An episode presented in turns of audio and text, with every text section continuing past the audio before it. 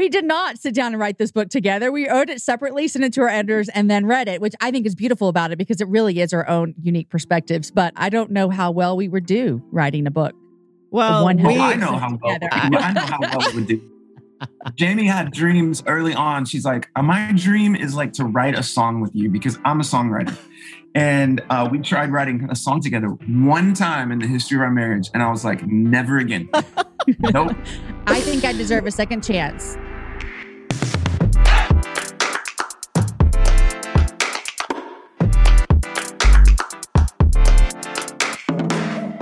Writing notes. Do you see my pen? I got notes right here. Yeah, I'm looking to make it a little lighter. Are we mutually aligned oh right my now? goodness. Uh, there's, There's always always two two. versions. I mean, you're moving a little slow, but Working I- really hard. we will definitely talk about that later. Love for work. hey, it's the Love or Work podcast. This is Jeff. And I'm Andre. You changed it up.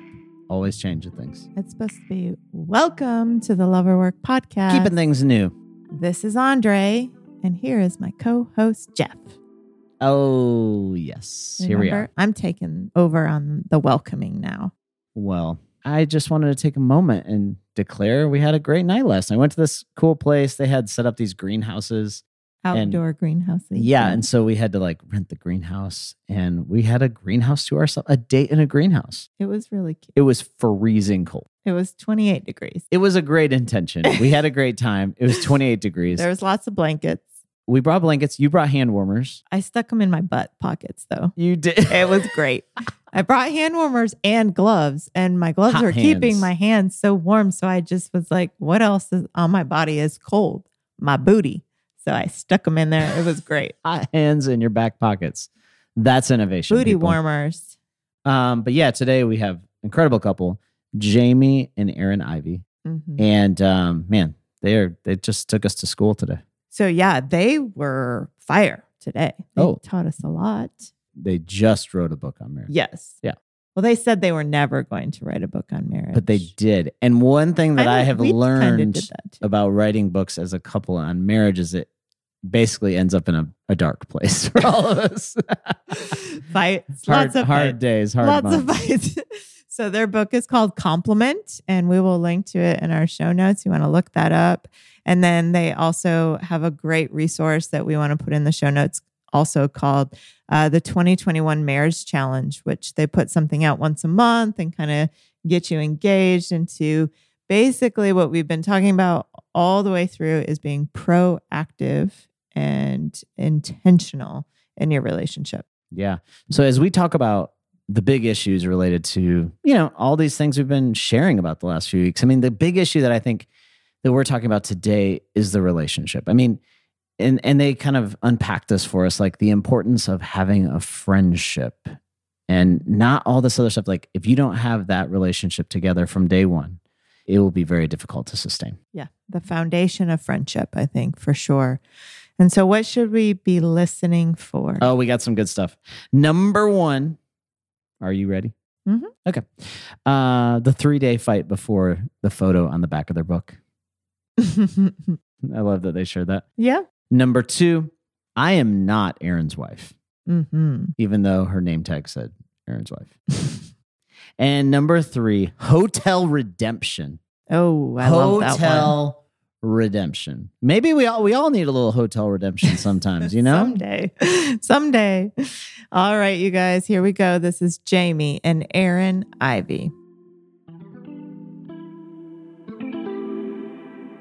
Well, there's probably two two versions of that story.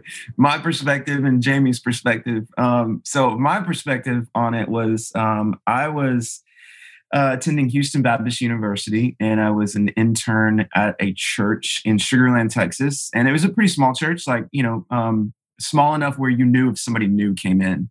And uh, I remember one Sunday, this girl walked in that was clearly new, and uh, I just was immediately like, I I should probably be a good intern and go introduce myself to this person and make sure that she knows, you know, how to get connected Oh my Not, church not and how that to she meet was people. Be- So- not, be a good not anything intern. with about her uh, cute factor, but sure. Right. right, right. It, I mean, now, like when you tell the story, it sounds totally shady. I think I would fire an intern like, this attractive woman, but that's I didn't know. So that's what I did, and um, uh, it turned out that Jamie was actually uh, the sister of a uh, of a high school kid that I was mentoring at the time, and so I, I knew her family really well. And uh, I fell in love with Jamie way before she fell in love with me. It took her a Oh, while wow. to catch up to what I had already fallen into. So the funny thing about that is when I walked into that church, my parents went to church there, but I was away at school for two years. And my parents had started going to that church when I was away. And, you know, obviously you can see Aaron worked at church and we're both people of faith. But at that time, I could not really care that much about like church. Like I went because my parents went, you know, I'm like, I'm a good daughter, I'm a good person, but I didn't have any real desire. I didn't want to be connected. So whatever he was going to connect me to, I was not I was interested. going to connect you to me. and so um, he was nice, but I was not looking for a relationship. And Aaron was not like any d- guy I had ever dated. So I honestly was just not even interested in dating him at first. So we became friends, acquaintances, really. Like we would see each other at church and stuff. Um, and became friends way before we ever started dating. And so that's that's a little snippet into our love story. Well, I, I was in love with her for like I guess a year and a half or two, maybe two years before we even started dating. And and Jamie had a fiance. Oh wow! So- wow. I feel like she just like went. Oh, she yeah. kept going. She didn't want to talk Just about that. plot twist right there. Oh, she was running. She was running as fast as she could away from Aaron Ivey. Um, so she dated a guy, got engaged. I remember one Sunday uh, that I saw her, and she was like waving her finger around with a big, like freaking huge diamond ring on it. Like, look, uh, look, how exciting is this? And I was like, what? This is not exciting. This is the worst news ever. And the, Uh, then the funny thing about that is, Aaron had asked me on a date right when I started dating that guy. And I said, no, like I just started dating someone. And then, you know, I got engaged to that guy. It's kind of crazy. But a year, a year after I asked her out on that first date, a year later, um, she had broken off that engagement, and I asked her out to the same thing. Right? It was Christmas time. It was like a Christmas party, and a year later, she said yes. That and is with the rest is persistence history. right there. That's like So from Yes. a year from the fir- from so from the first date, I got engaged, broke off an engagement, and then started dating Aaron Ivey. So it was meant to be. I was patient. I was, I was like, I was waiting. I dated a couple of girls like in that year of waiting, but literally every single time I went out on a date with somebody else, I would always compare That's them to you know. Jamie Beakley. I was like, that's, the how one. you know. What Maybe, made yeah. you turn around and actually like really see him and decide, yes, this was meant to be? a lot happened in that year in my life. You know, I became a Christian that year. Uh, and so this relationship all of a sudden was not what I thought I, I needed. And it became apparent that I wasn't. And so I broke that off and just spent honestly a lot of time that year thinking about who I wanted to be for the first time in my entire life. Not just like who I wanted to be that day or that week or for this guy, but really thinking about like, who do I want to be as a person and how do I want my life to look? And I had just always, for years and years and years, just gone from relationship to relationship and found so much of my identity in who I was dating. And so I did a lot of work that year on finding identity in who I was without a dude. Like, okay, I'm going to, who is Jamie without a person? And so it's just, it seems like quick that year to year and a lot happened, but it just ended up being the perfect timing. And Aaron was just so gracious to wait and ask me again after I told him no the first time. but the thing is about Aaron, I mean, I said, he wasn't like any guy I had ever dated. And so at first I wasn't really like into him. But I think that when you become friends with someone, like you're like, I really like that. That's what developed for me is like also during that year, we were friendly with each other. We were friends. We'd see each other places.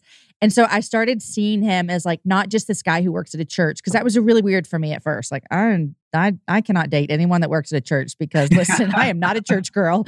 Um, and so I think I began to know him and my heart just began to soften. And I knew I was really, really um, interested in this guy's character and who he was.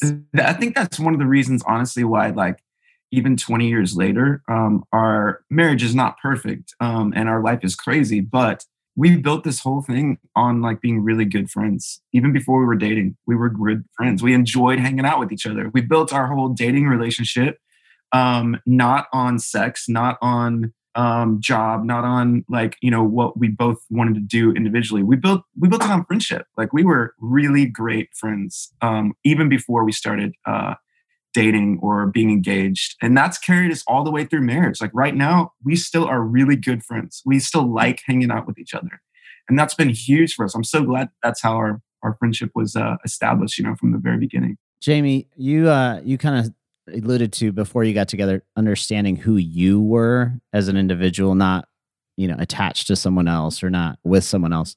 I mean, I feel like that's a that's a reality with a lot of couples we talk with is this tension of who am I as an individual and then who are we as a couple. Have you guys wrestled with that in the last 20 years or is that a continuous conversation you guys are having?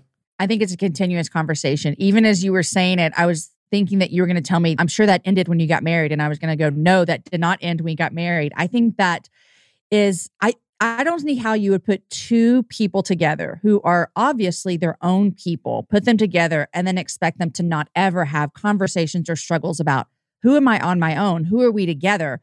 Like, what's my identity as just Jamie? And then what's my identity as Aaron's wife? And I think that is a big struggle that people walk through. And one of the things I think has been good for us has been an open communication about that.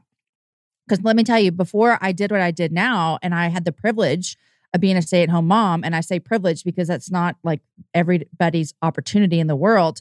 And I've had a lot of struggle like, who am I? Am I just a mom? Am I just the caretaker of these kids? Aaron's doing awesome, fun things. What am I doing? And so in those moments, we would have conversations, and Aaron was really good about pointing out the bigger picture of you know, what it was that I was contributing to the family in this particular season.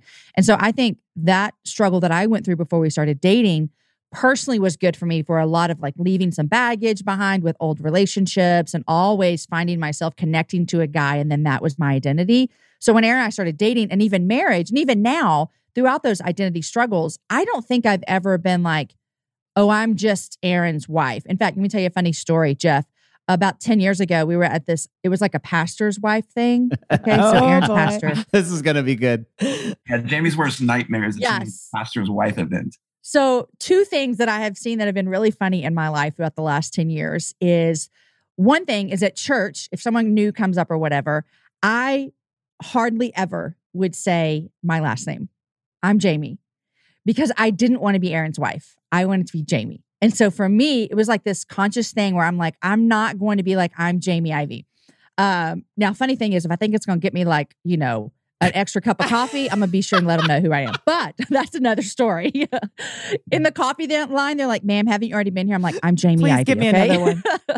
but another funny, give me another cup of coffee, people. Another thing is like we were at this pastor's wife thing, and it was a bunch of wives from our church, and on my name tag, it said Jamie Ivey, And then I think it said something like Aaron Ivey's wife or something. Oh and I remember feeling like, and I know why. I know why they were doing it is so that everyone could put everybody together. Like it makes sense. But my point is telling you, yes, Jeff, this comes up inside of me sometimes of having to fight to have my own identity, but also, I have to fight not to push so hard against that that I'm like, Aaron, who? I don't even know who this man is, you know? And so I, it's a struggle for me to find where is my balance there. That was a long answer to say, yeah, Jeff, I have to struggle with this all the time. Maybe not in well, good and ways, probably but- even, I'm curious, Aaron, on the flip side, in the, I don't know how many years you've been fully pursuing what you're doing now, Jamie, but I have a feeling there's actually been a, a shift in I don't know, people knowing who each other is, right? I mean, I'm sure at the church that's one thing, but outside of the church uh, that you that you lead as a pastor uh, from a pastor standpoint, a lot of people know who Jamie is. Has that been an interesting flip of being known? Oh yeah, now now I'm right. Jamie Ivey's husband. Like I belong to Jamie Ivey. Uh, that has been a shift, and it's been really cool, honestly. Um, and people ask us about the dynamics of that often.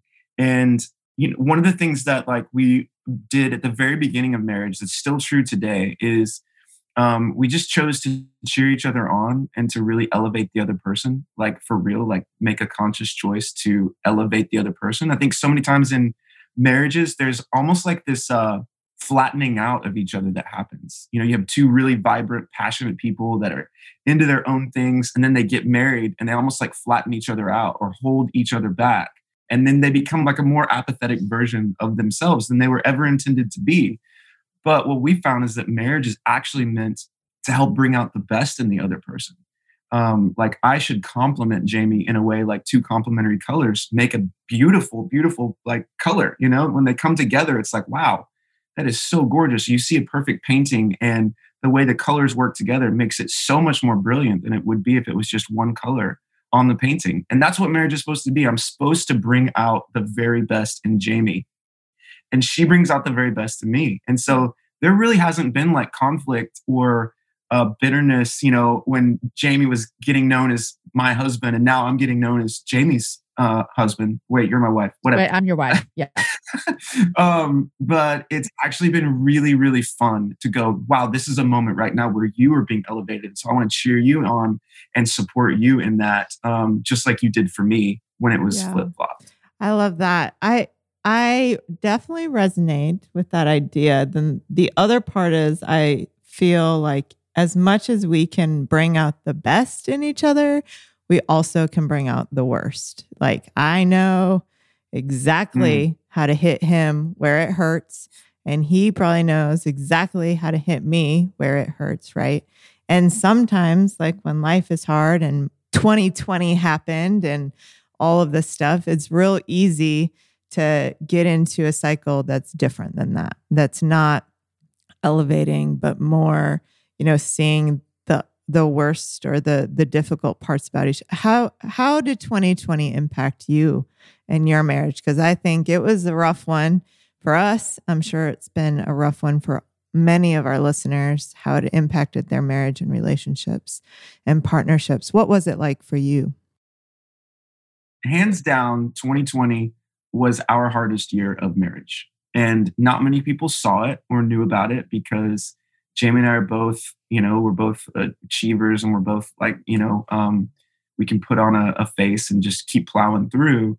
But 2020 was a really tough year in our marriage. The only year that ha- that was second um, to that would be 2010, and that had its own complexities. But in 2020, we found ourselves uh, going through a remodel, going through quarantine, uh, going through uh, four teenagers, like having like moved into the teenager stage, and both of us losing like losing something. Jamie lost a lot with her job. She lost the ability to travel and to go speak and to lead people which is what she's gifted at and also what she's really fulfilled by.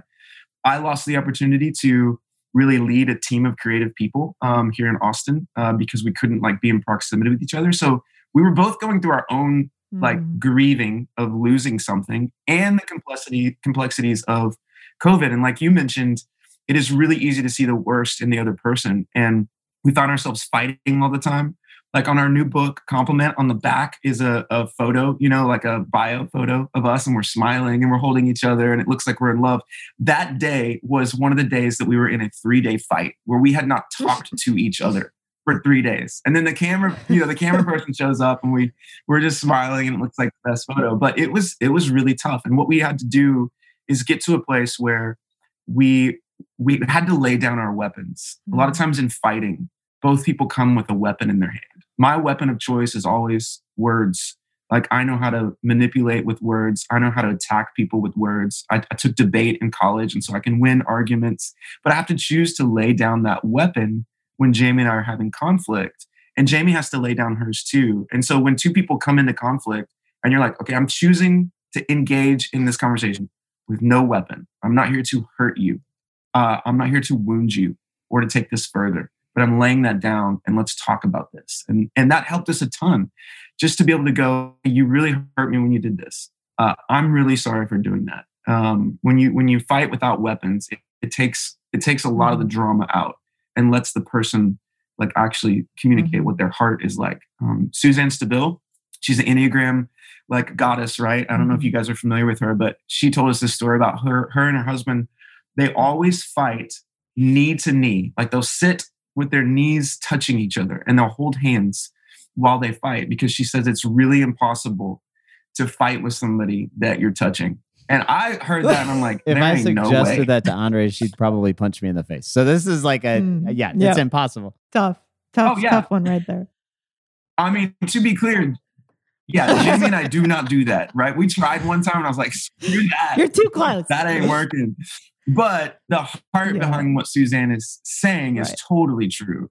It's like, hey, we're in this together. We fell in love. We started marriage, and it's hard right now, the hardest that it's ever been. But I don't want to wound you any Mm. more than I already have. So let's talk about this.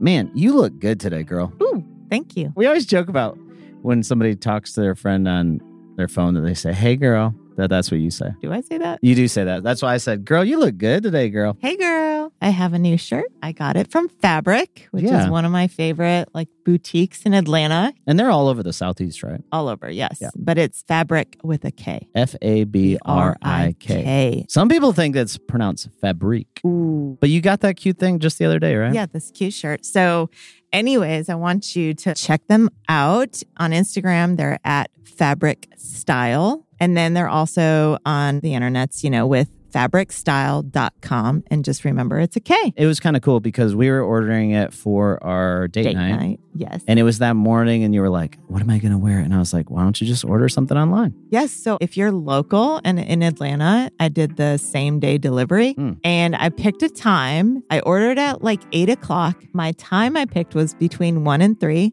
Y'all, it showed up at my house at 117. If you're a dude listening to this right now and you're with your partner and you were like, Man, I want our date night to go good tonight, wake up in the morning and be like, Hey, go online right now and just order something. Oh, that would be really, really nice. Yeah. So we love, love this boutique. It's a women's clothing boutique mostly that focuses on creating a place where everyone can afford to feel beautiful, which means lots of high style with heart and no attitude, no sticker shock. They are not mean to you when you go in the door. They are super, super nice. And they believe that clothing can change the world. And we are thankful they supported us and make this podcast possible. Listen, one of the cool things about Fabrik is that Dana, Dana. and Angela were our first, first ever, ever guests. podcast, episode one. Go way back, like then you scroll can all the way back. hear one of the founders. If you need some clothes, go check it out. Fabrikstyle.com.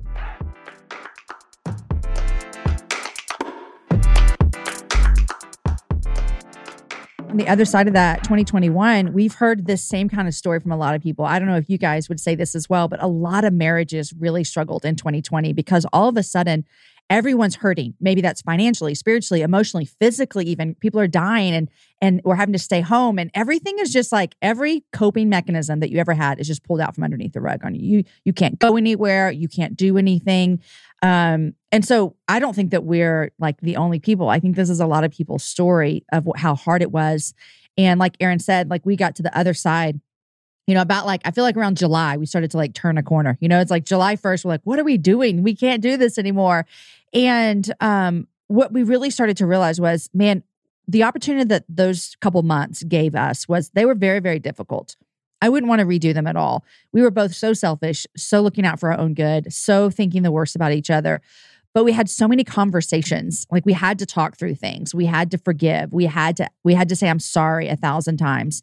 And so I think Aaron and I, our marriage on the other side of that, there's something deeper to it than I think that we understood, you know, in February of 2020.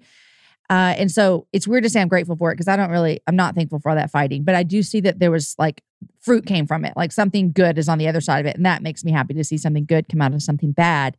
But I think a lot of marriages are having to look at their their life and go, okay, what came up during those times? And so for us, we saw a lot of things that came up and we're like, oh, I do not like that. So, so what do we do next time? Like, how do we prevent that from happening again? Because let's be honest, 2020 is not the first time anyone's going to have a bad year. I mean, you know, it's it's everyone's going to have bad years, bad days, and so we want to be more proactive with that. So you guys are both like busy people. Even in the midst of COVID, you guys stayed busy. You came out with books, you came out with new projects, all that kind of stuff. Aaron, you called yourself both achievers. It seems like you guys have huge ambition. What happens when your individual ambitions conflict with one another? How do you guys unpack that? Sometimes it's logistical, sometimes it's seasonal. I'm curious how you guys work through that together. so Jamie and I have always had like one mission, one thing that we're driving towards. And so regardless of what career I have or Jamie has, we're just centered on that one thing. We want to use everything that's in front of us, whatever it is in the moment, um, to help people find God. That's it. That's our mission at the end of the day. So Jamie does that through her podcast and her books. I do that through music and songwriting and mentoring people. So there's not been a collision of ambition. It's like, wow, that's the thing we're both focused on. And so how can I like elevate and cheer you on in what you're doing? Uh, Jamie, like I guess it was about six years ago, had this ambitious idea to start a podcast. Um, and she was a, a country music DJ uh, for a morning show here in Austin and loved that, loved being in front of a microphone. Like she had never done it before, but she discovered wow, there's something that's really thrilling and fun about communicating through like words on radio. And so she's like, I have this ambition to start a podcast and I want it to be a thing. That for me never felt like a conflict of ambitions because our mission kind of took priority there. It was like, yeah, this could be an incredible way for you to have fun, for you to use your voice for something powerful, and for our family to do what our family is meant to do. Um, I think the only like collision that we have is like in like how those things work out like uh in scheduling and like logistics logistics that's what gets us in trouble and thankfully we both have uh teams of people around us that help us with our schedules and all that kind of stuff but we've had to learn how to like how to do the logistical part not the not the vision or the heart um, behind like what we're doing but the tangible kind of stuff of like okay, so who's yeah. going to watch the kids tonight? Who's going to take this kid to this practice? And who's picking yeah. up the kid? And there's four yeah. of them. So it does get complex. Yeah, I was going to say I couldn't think of anything like mission minded or achievement that we were, but I think I think we had a lot of growing pains when my career started to take off and now I'm working full time and I'm traveling, you know, 2 to 3 times a month and we have four children and and Aaron in early in our marriage, Aaron traveled all the time. And so it's like we flipped a little bit. And so I think having to figure that out was really hard, um, you know, five years ago, six years ago. Mm. Uh, and we have more of a rhythm now, mm. and our kids are bigger. So, you know, like, listen, we're leaving tonight to go stay at a hotel downtown. We ain't got nobody at home with our kids. They'll be fine. So you know, jealous. and so that also has been nobody. A- we, we, we haven't planned food for them. I'm not oh. ordering pizza. Like there's no plan. They're big, you guys. One day. They're big. One so day. all of that to say, we can also see that different just seasonal things in our life have adjusted to that as well. Um, I always look back and think, man, God was like so smart because I don't know that this would have worked when we had mm-hmm. younger kids.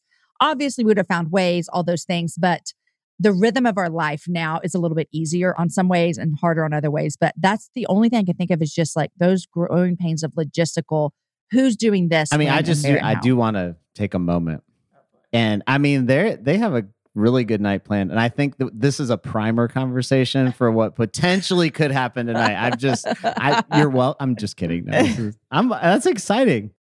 We all we always say after our podcast, somebody's going to either have a really great night or a not so great night. We just, you know, you never know how the conversation's going to go. well, Okay. You know, we're gonna have a good one. We're gonna have a great one because we're we're going back to the hotel that uh like six months ago we did the same exact trip. It was on our anniversary. And we fought this is the redemption. entire time. We fought at the pool. We fought in the Uber. It's redemption.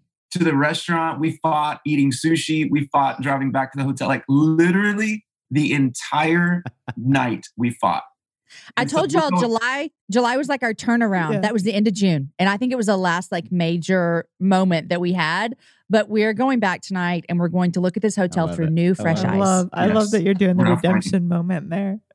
All right. So your book is called Complement. Is this in the sense of the word as like this the big words complementarianism, egalitarianism, all these like styles of marriages. Is this kind of falling in line in those senses, or are you taking a whole new take and and fresh way of looking at complement? We hope that we're taking a totally fresh new way forward in this. That word complementarianism is never used in the book. Um, it's not something that Jamie and I feel like is something that we're like super passionate about talking about. Um, but there is like this element of i think man like my dad's a painter and he's an amazing painter and i mentioned this at the very beginning and i've just always been like really kind of awestruck with how two very different things can come together and complement each other. Whether it's like food, you know, like you you taste like one thing and then you taste it with something that's opposite, and you're like, oh my gosh, that is amazing.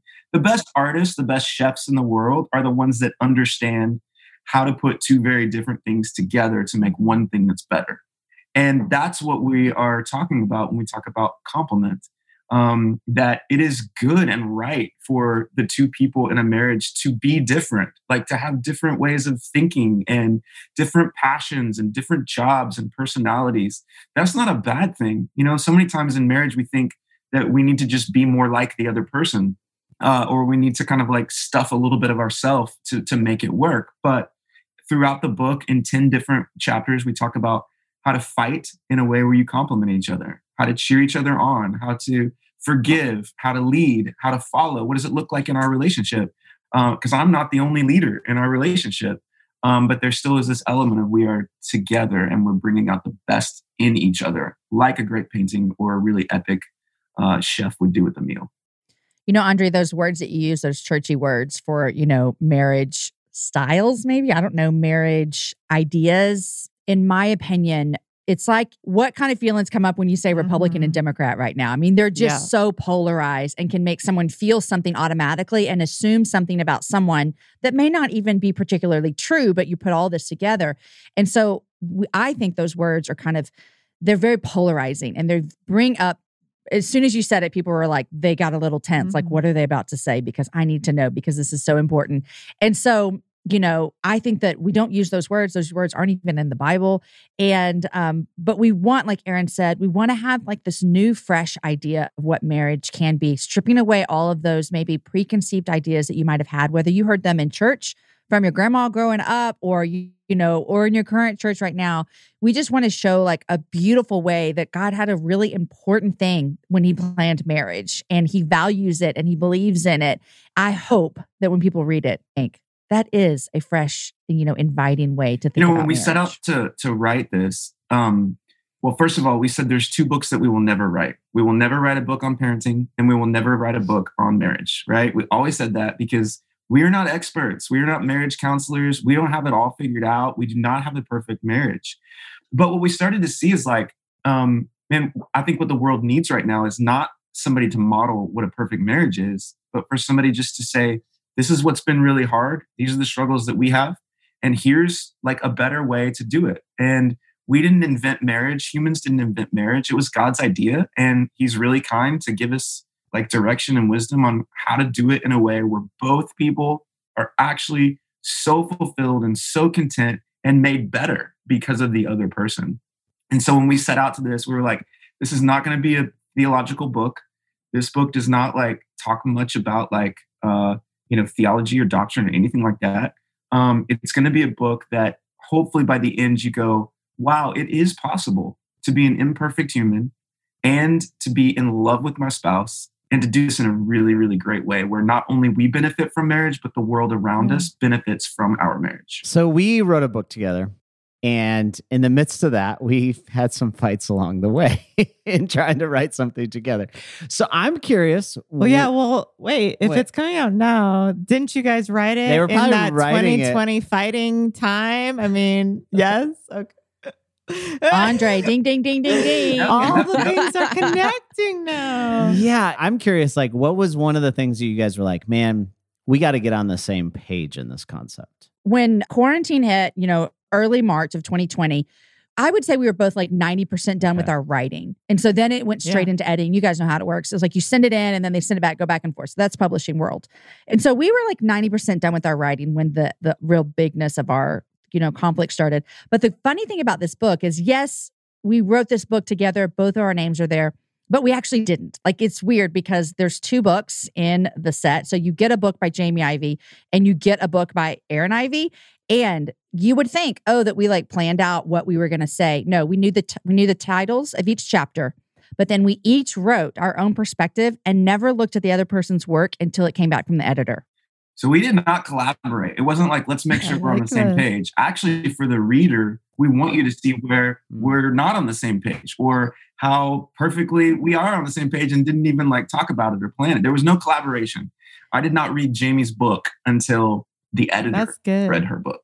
And because let me tell you guys, um, as much as Aaron and I love each other, um, we don't work together for a lot of reasons. No, we don't. So No. We did not sit down and write this book together. We wrote it separately, sent it to our editors, and then read it, which I think is beautiful about it because it really is our own unique perspectives. But I don't know how well we would do Well, writing we- the book. I- One Oh, hundred. I know how well, together. I know how well it would do. Jamie had dreams early on. She's like, "Uh, my dream is like to write a song with you because I'm a songwriter. And uh, we tried writing a song together one time in the history of our marriage. And I was like, never again. Nope. I think I deserve don't a second do it chance. this weekend and ruin your redemption. Yeah, what was the weekend. name of that song? Spend the night. Jeff, Oh, knows? But let me just tell you honestly. Listen, I want to. I want to write a song with Aaron. It, the reasons are completely selfish. Yeah. I want to see my name on an album. She wants I the money and the want- fame. The money I want the money and the fame. I want to write a country song with Aaron because that's where the money is. He refuses to write country songs. He only wants to write songs for the church. I'm like, come on, babe, let's do something here. Put out a is country so hit. Funny. Um, but that is hilarious. I also used to have dreams of us of us working in the same office together, like one room, and we have like desks that face each other, and we just like type and type and type and type. No, Yeah, they're- yeah. it- nobody knows this because they can't see, but they are in separate offices on separate screens. Well, we are we're like 10 miles from each other right now. That- Yeah. that's how Jamie and I work together. And it works perfectly. Well, It Jeff and I great. said the same thing in our writing of the book. We we both write different chapters, and we didn't really collaborate in looking at them. But we also say at the very beginning of the book, we wrote this book together, and yet there are things that he wrote that I disagree with, and there are things that I wrote that he disagrees with that are also in this book. So you know, we're not. It's not a we. It's not a we. Everything, every idea put in here. So So if there was like young young couple getting married, they're still pretty idealistic about everything. They're they're they're, They're young couple 20 in years love, in. you know. Uh, what do you wish you would have told yourself that young couple um, that you know to be true today about relationship and about marriage? we have a lot of those um, people in our life right now. Jamie and I feel really um, like privileged. We feel really like humbled that we do have so many 20 to 29 year olds in our life right now. We love it. It's one of our favorite things in the world is mentoring and and helping 20 year olds like do that, make decisions and figure out how to date well and live out an engagement that is healthy and right. And I always tell them the same thing that I'm going to tell you right now that I wish somebody would have told me is build your whole relationship from day one on friendship. Like chill out, stop talking about marriage, stop talking about a date. Don't don't plan for stuff that you don't need to plan for yet and just have fun. Like have genuine fun with each other because all of those things are going to get to that point if marriage is in the cards for that relationship. You're going to have to talk every freaking date night about wedding plans at some point. Don't rush it though. Just chill out and have fun. Like just be really good friends because life gets really hard and it gets complex and kids make it difficult and jobs change and there's suffering and pandemics and loss. And if you're not a friend, like a deep rooted friend with your spouse, it won't work. You won't get through it. Um, so that's what I wish somebody would have told me. Jamie and I stumbled on that and found it to be so life giving. And so that's what I tell everybody that asks, what should we be focused on as we're dating? Friendship, deep rooted friendship.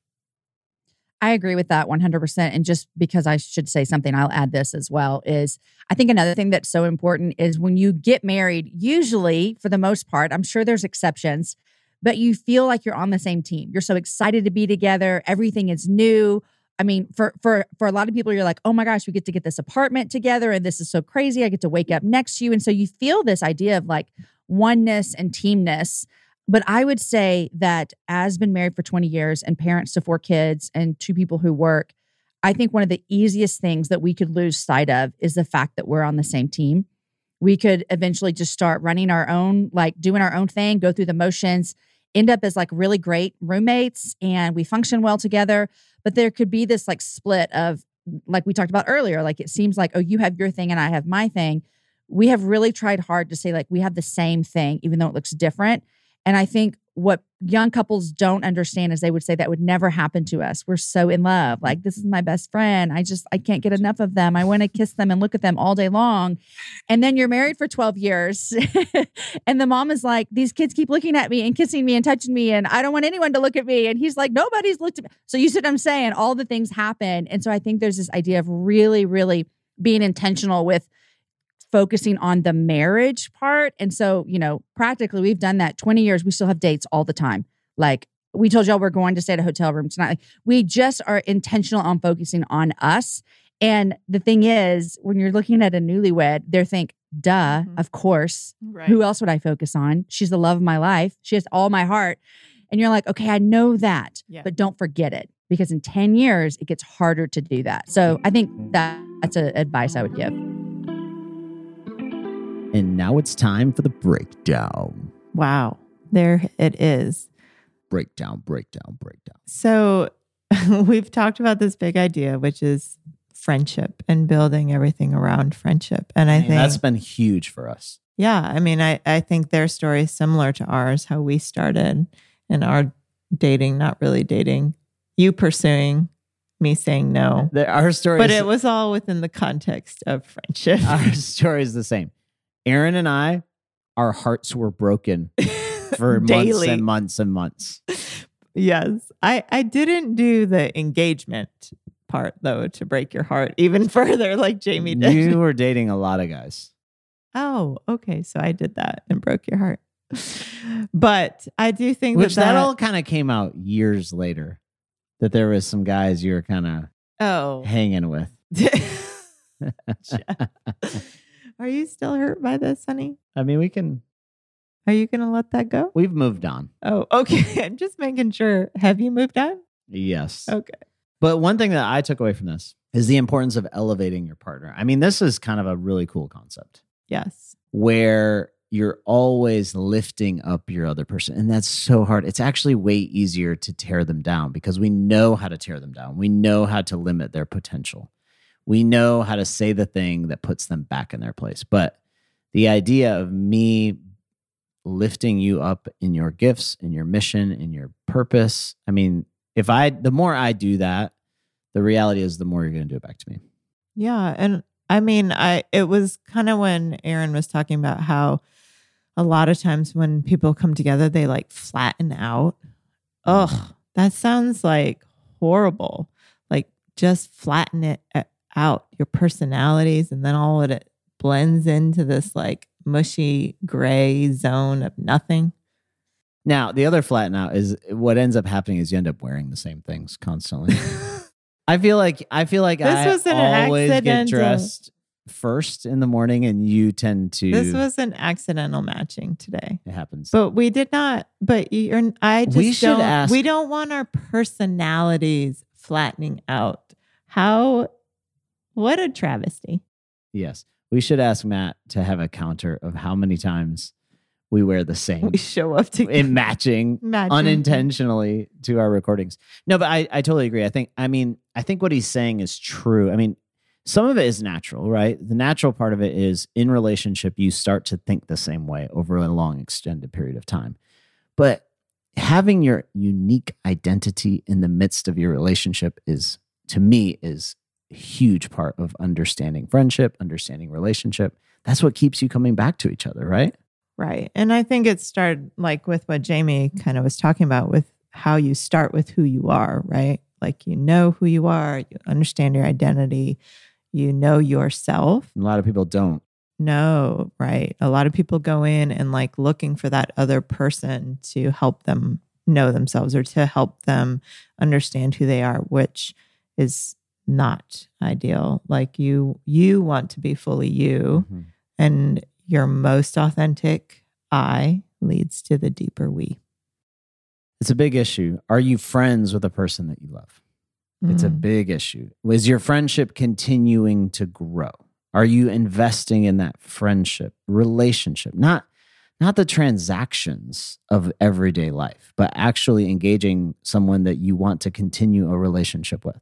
Right. Because, you know, as we get old and things change and You're not going to want to have sex like you did, and you're not going to look like you did, and your bodies are going to change, and you're going to have babies, and things are going to feel very weird down there for a while. Like, there's a lot of things that happen in life that will really create a havoc on your relationship. But if there is like that foundation of friendship, then it really doesn't matter all these other things. You're not able to have babies. You're not, you're struggling with, uh, you know, your sexual, you know, whatever drive. You're all these things as you go forward in life will change, but your friendship and that solid thing that could always, always stay the same. I'm curious. Can you feel the difference when I am engaging you for deep friendship versus when I'm just trying to get something out of you? 100% in like the first 20 seconds. Yeah. And I think when I feel your honesty and the, that engagement of just wanting to know me in that in that space, I'm way more willing to be open and vulnerable and give more of myself to you than if you engage me in this place of wanting something. I think whether I, that's sex or this or that or agreeing with you know the fight or, or getting I on your go side do something on my own or whatever it is yeah i want something i want to buy something whatever it is uh i mean this is a great tip this is a great tip for relationships for for couples because everyone's like, you know, what what do we do for dates? What at the end of the day, what your person that you love wants is for you to pursue them as a friend.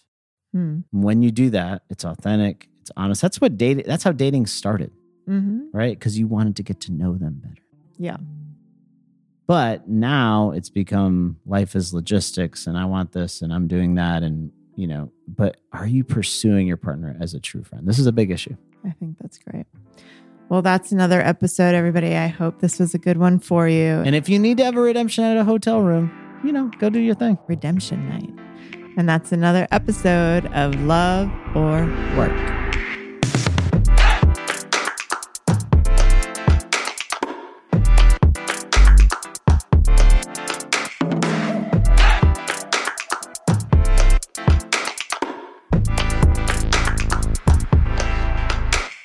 This episode was recorded by Matt Owen for Soul Graffiti Productions.